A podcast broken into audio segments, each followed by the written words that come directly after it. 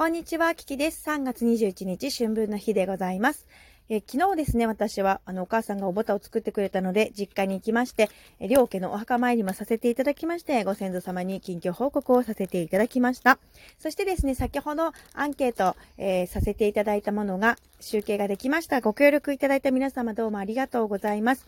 どんなアンケートだったかっていうと、お金の管理、家計簿とかつけてますか、どうですかっていう話を、うん、皆さんに投げかけさせていただきましたところ、つけてないよの方の方が多かったです。どうもありがとうございます。私も実は全然つけてなくって、なんかお小遣いいくらなんだろうとか、一体いくら貯金できてるのかなとか、どれに何ぐらい使っ、あ、何にどれぐらい使ってるのかなとか、そういうの全然分かってなくて。でね、あの、私、こ、今年の目標としてはさ、人生の質というか、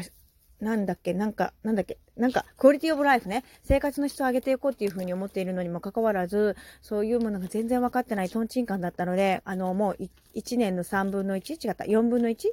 よんぶんのいちかなが終わる頃なので、しっかりそこ辺やっていくんやということでですね、お金の管理もしっかりやっていくんやということでですね、あの、家計簿アプリを取りました。そしたらさ、グラフ化とかしてくれるんじゃんね。で、私はすぐノートを使いかけでやめるという癖があるので。はい。たな。たい？たな。うん。だから、ちょっと待ってね。じゃあすぐ終わるね。ということでですね、私は家計簿アプリを使っていくことになりました。そして、え載せる載せる詐欺だった体重のグラフもね、あの、またこちらのサムネにさせていただきたいと思います。今は、朝は、朝に測っていて、やっぱ夜だとね、あの、体重も増えてるし、むくんでたりとかするから、あの、その体重を見ちゃうとモチベが下がるよっていうことをプロにお伺いしたもんですから、朝の体重を測るようにしています。なので前みたいにギザギザしてなくても、朝の体重だけがちょんちょんって感じですね。で、毎日測ることはしてなくて、まあ、気が向いた時に測ってるかもって感じです。で、えっと、そうね、そういう感じで体重の方はやっていて、あのー、なんだっけな、みっつしっかり管理した方がいいよっていうことがあるそうです。ひとつめは、時間の管理。お金の管理、自分の感情のコントロールの管理。このみっつを、えー、しっかりやっていこうと思っています。で、私、写真を撮ってるんですけど、その写真を撮った時に、あの、左右の、なんだろう、あれ、何、くびれの位置っていうか、ちょっと、へこんでるところの位置がね、違ったので、まあ、はい、別のプロにね、聞いたんですよ。そしたらね、あの、これはね、み、あの、骨盤が、